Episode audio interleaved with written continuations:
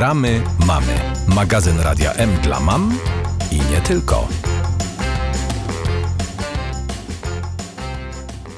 Wiem, że spore Państwa zainteresowanie budzi to, co prezentujemy na naszej antenie, a mianowicie uruchomiliśmy takie tematy, które mają Państwu w życiu codziennym pomóc w radzeniu sobie z różnymi problemami u dzieci.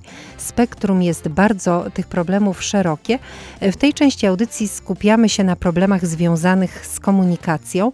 Wszystko za sprawą mojego gościa, pana Dawida Tomaszewskiego ze Szkoły Nowej Mowy w Mikołowie, który jest już z nami. Dzień dobry. Dzień dobry Państwu. I mówimy o całym zespole emocjonalnych bloków mowy. Problem o tyle nowy, że został wreszcie nazwany i zdiagnozowany, a dotyczy m.in. jąkania, zacinania czy blokad mowy. Staramy się też Państwu w tym miejscu pokazywać osoby, które sobie z tym problemem poradziły. Pan Dawid zapewnia, że wszyscy, którzy wyłączają starą mowę i włączają, uczą się mówienia na nowo, są w stanie sobie z problemem poradzić, zwłaszcza jeśli zdiagnozuje się prawidłowo y, te zaburzenie i przyczyny jego występowania. I tu mamy dzisiaj znów kolejny y, przykład kolejnego y, gościa, pan Daniel Borkowski. Jest osobą, która miała problem, a która nie tylko z niego wyszła, ale dzisiaj pomaga innym wychodzić z tego problemu. Panie Dawidzie, pan, wiem, pamięta pan wszystkich swoich kursantów, ale e, pana e, Daniela, jak e, po raz pierwszy pojawił się w szkole nowej mowy, pamięta pan? Również pamiętam, jeszcze to było już dosyć dawno temu, bo ponad chyba 8 lat, prawda Daniel? Tak, tak, dokładnie. To było dosyć dawno temu. Jeszcze Daniel chyba był wtedy w gimnazjum i przyjechał z mamą. Mhm. I wiadomo, no ciężko mu było wtedy mówić, bo w czasach, w tym roku gimnazjalnym, w czasach gimnazjalnych te emocje naprawdę są na bardzo wysokiej skali. No, dzisiaj już tyle lat się znamy. Daniel ma taką chęć, energię pomagać innym, bo sam czerpie tą radość z mowy i stara się to przenosić jeszcze na osoby, które dopiero zaczynają, czyli raczkują w treningach nowej mowy. Panie Danielu, y, u Pana jak się problem objawił? Y, witam w ogóle pierwsze serdecznie wszystkich tak, słuchaczy. dzień dobry. No u mnie to na początku zaczęło się właściwie od tego, że były właśnie te pojedyncze zacięcia, jakieś zająknięcia w szkole podstawowej. A co ciekawsze, w przedszkolu nie było w ogóle problemu z mową. Do 5-6 roku życia moja mowa była całkiem płynna, można powiedzieć. Dopiero problem zaczął się pojawiać właśnie w tej pierwszej, drugiej klasie szkoły podstawowej. No i tutaj oczywiście ta diagnoza no, nie jest tak prosta do zdiagnozowania, no po prostu do jakby określenia, bo no, tu, tu, tu jakby mogło wpływać bardzo dużo czynników, ale jakby u mnie no, tutaj tu taka diagnoza skierowana jest bardziej do wychowawcy, który jednak był agresywny bardzo w tym okresie u mnie. Jakby nie, nic się nie działo więcej w moim życiu akurat w tym okresie, kiedy zaczynał powstawać ten problem. I dopiero właśnie ta pierwsza, druga klasa szkoły podstawowej to te pierwsze objawy tego jąkania, zacięć, potem blokady coraz silniejsze i wycofywanie się z sytuacji różnych, jak chodzi o komunikację. No i tutaj niestety ta mm, diagnoza jest skierowana, jak chodzi o tą przyczynę, do tego wychowawcy, bo była jednak agresja, były krzyki, nawet były bóle brzucha przed pójściem na lekcję. Dalej właśnie wspominam z moją mamą często, jak wychodziłem z domu, mając właśnie te 7-8 lat i po kilku minutach wracałem, bo miałem ból brzucha i biegunkę, dosłownie mówiąc. I właśnie to był ten strach, lęk i to napięcie przed tą szkołą, przed tym stresem wielkim. No i tak widocznie to się odbiło emocjonalnie na mnie, że zacząłem dostawać blokad, jąkania. No i z każdym rokiem było coraz gorzej, było tego coraz więcej i problem się nawarstwiał. Pan pewnie również szukał pomocy u specjalistów? Oczywiście, od razu rodzice. No tak, tylko że przyczyna nie znikała. To trochę tak jak z leczeniem chorób, tak? Leczymy przyczynę choroby, ale jej problemu często nie leczymy i ona wraca, czyli tutaj też tak musiało być. Jak chodzi o tę przyczynę, to akurat no, do tego w ogóle dopiero doszliśmy potem, prawda? Mm -hmm. jak, jak ten okres już się kończył właściwie mm -hmm. w tej trzeciej klasie szkoły podstawowej, gdzie już się wychodzi z tego okresu codziennego nauczenia z tym samym wychowawcą, prawda? I ta czwarta klasa by wtedy już się pojawiła, gdzie było dużo nauczycieli, tam wiadomo z kilku przedmiotów. Więc no dopiero wtedy się zorientowaliśmy, że to mogła być ta przyczyna, jakby w tych późniejszych latach dopiero.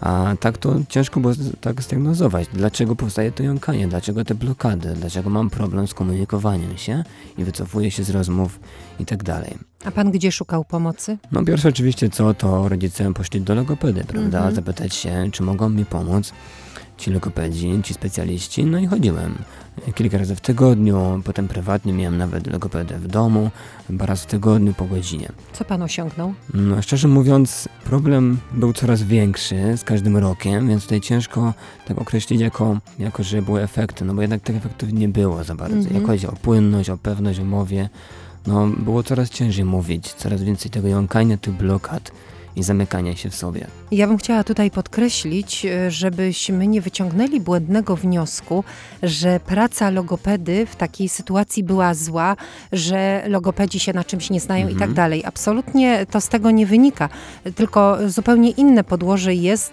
braku umiejętności wyprowadzenia z jąkania, tak, panie Dawidzie? Oczywiście tak, jeśli chodzi o przygotowanie logopedów do pracy z osobami, cierpiącymi na emocjonalne bloki mowy, na jąkanie, niestety no, sami mają z tym problem, ponieważ no, wiemy, bo mamy też wykłady przecież na uczelniach wyższych prowadzę dla studentów logopedii i wiemy, że no, takich lekcji, takich wykładów albo jest bardzo mało, albo nie ma w ogóle. Więc y, sobie zdajemy sprawę, jakim problemem dla specjalisty jest osoba właśnie z blokiem mowy. Jak ją zdiagnozować? I bardzo często diagnoza jest no, niestety na podłożu tej wiedzy, którą ma logopeda, czyli sprawdza, czy jest fonacja dobra, czy oddychanie. No i w tym przypadku niestety będzie błędna no tak, bo logopeda troszeczkę tak technicznie ocenia aparat mowy, tak? tak? I skupia się na tym, no bo to jest specjalista w tej dziedzinie. Natomiast podłożem jąkania mogą być problemy, albo są wręcz problemy natury y, psychicznej i tutaj tak. emocjonalnej. Trzeba gdzie indziej szukać przyczyn i dopiero po mm, wyleczeniu czy wyłączeniu tych przyczyn y, starać się naprawić aparat mowy, tak? Oczywiście tak. I tutaj no, kto się ma tym zajmować? Czyli musi być to osoba, która dobrze zna temat wpływu emocji na mowę. I tych osób niestety jest bardzo mało, bo na studiach psychologicznych mówi się dużo o emocjach, i specjaliści wiedzą, jak pracować z emocjami, ale nie z emocjami, które zablokowały mowę. Na studiach logopedycznych jest malutki rozdział o jąkaniu. Również nie ma zajęć właśnie ku temu, żeby ulepszyć. Więc specjaliści, którzy zajmują się jąkaniem i blokami mowy, przede wszystkim powinni wiedzieć, że właśnie emocje, czyli cała struktura w mózgu odpowiedzialna za emocje, powoduje blokady mowy. Panie Danielu, problem u Pana się skończył, tak go przeskakuje bardzo, bo domyślam się, że cały ten okres musiał Pan przejść, jak wszyscy kursanci, aż doszedł Pan do tego etapu, w czasie którego w ogóle nie słyszymy e, u Pana żadnych problemów. Sam Pan postanowił pomagać? Tak, dokładnie. Już od trzech lat właściwie właśnie też uczę nowych kursantów ćwiczyć im mówić nową mową. Tak, a sam właśnie byłem około 8 lat temu ponad już na treningu nowej mowy. Właśnie, już tyle mówię nową mową, także to doświadczenie spore jednak mam, chodzi o trening, cały proces, na czym polega, jak to przebiega, jakie podejście jest najbardziej trafne, bo też właśnie sam przechodziłem przez różne kryzysy, że na przykład e, ciężko mi było w ogóle zacząć, bo wstydziłem się tego problemu, a jednak wiem, że warto ten krok zrobić i podjąć tą decyzję, jednak chcę coś z moją mową robić i ją zmieniać. Zanim zaczęliśmy rozmawiać na antenie, to pan e, Dawid mi podpowiedział, że jest pan fizjoterapeutą. E, to się e, przydaje w jakiś sposób? Oczywiście, bardzo tak. Już no, w tamtym roku skończyłem właśnie magistra z fizjoterapii akurat, więc już właśnie wykorzystuję umiejętności masowania i w ogóle właśnie wpływu na ciało różnymi zabiegami i ćwiczeniami aby to ciało się właśnie rozluźniło, aby było spokojne, więc właśnie wykonujemy również masaże takie właśnie, e, które mają na celu całe ciało jak najlepiej rozluźnić, aby lepiej się trenowało nową mowę, aby e, ciało było spokojniejsze, aby mowa jednocześnie była spokojniejsza i był większy komfort w mówieniu. Bo wiadomo, że jak jest ciało spokojne, wyluzowane, to wtedy lepiej się mówi, prawda? I pan to widzi, tak? Że ta sama osoba przed chwilą miała problem, a teraz jest jej łatwiej po tym, jak pan ją troszeczkę y, wymasuje. Dokładnie. Ja, ja to sam widzę, widzą to kursanci, bo też właśnie zawsze pytam. Mam taką ankietę nawet, w ogóle to robiłem badania właśnie do pracy magisterskiej, yy, które właśnie były na celu, aby sprawdzić skuteczność i w ogóle, czy ma jakikolwiek wpływ masaż